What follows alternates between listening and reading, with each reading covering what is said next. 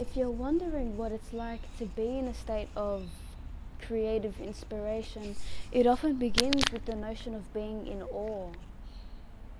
And the notion of being in awe definitely has to do with the idea of appreciation, gratitude, and beyond that, feeling the connection in the gratitude, feeling your heart and how it feels like it's singing to the nature, how it feels like it's singing to what you're grateful for. Because you begin to recognize what's more than what is.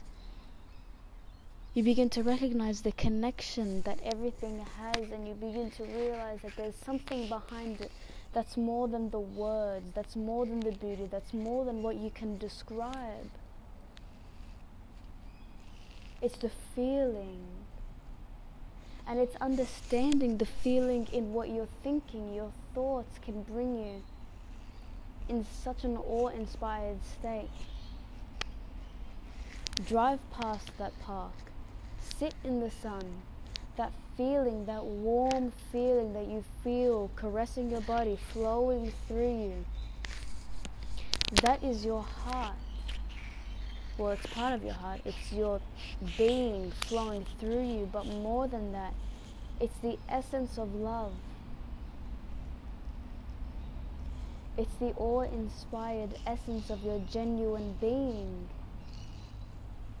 If we were to be genuine people, if we were to live in the awe inspired state, we would be genuine because we would live from the depth of our being in such a deep feeling. When we live from the state of awe inspired creation, of recognizing more than what words can describe, of recognizing more than our thoughts can seem, but feeling gently what our thoughts are trying to say to us. More than that, what our thoughts can bring us to, what the world we see can bring us to. Our thoughts are a tool for observing the world. And if we think great thoughts, we can see a great world.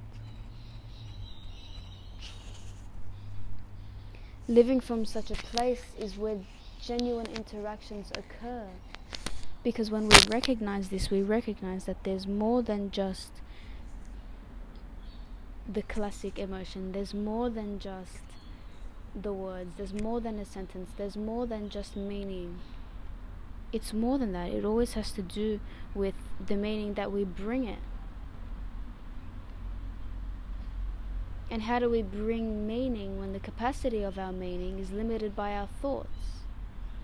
If the capacity of the meaning that we feel is limited by our thoughts, then if we think great thoughts, we can feel great things.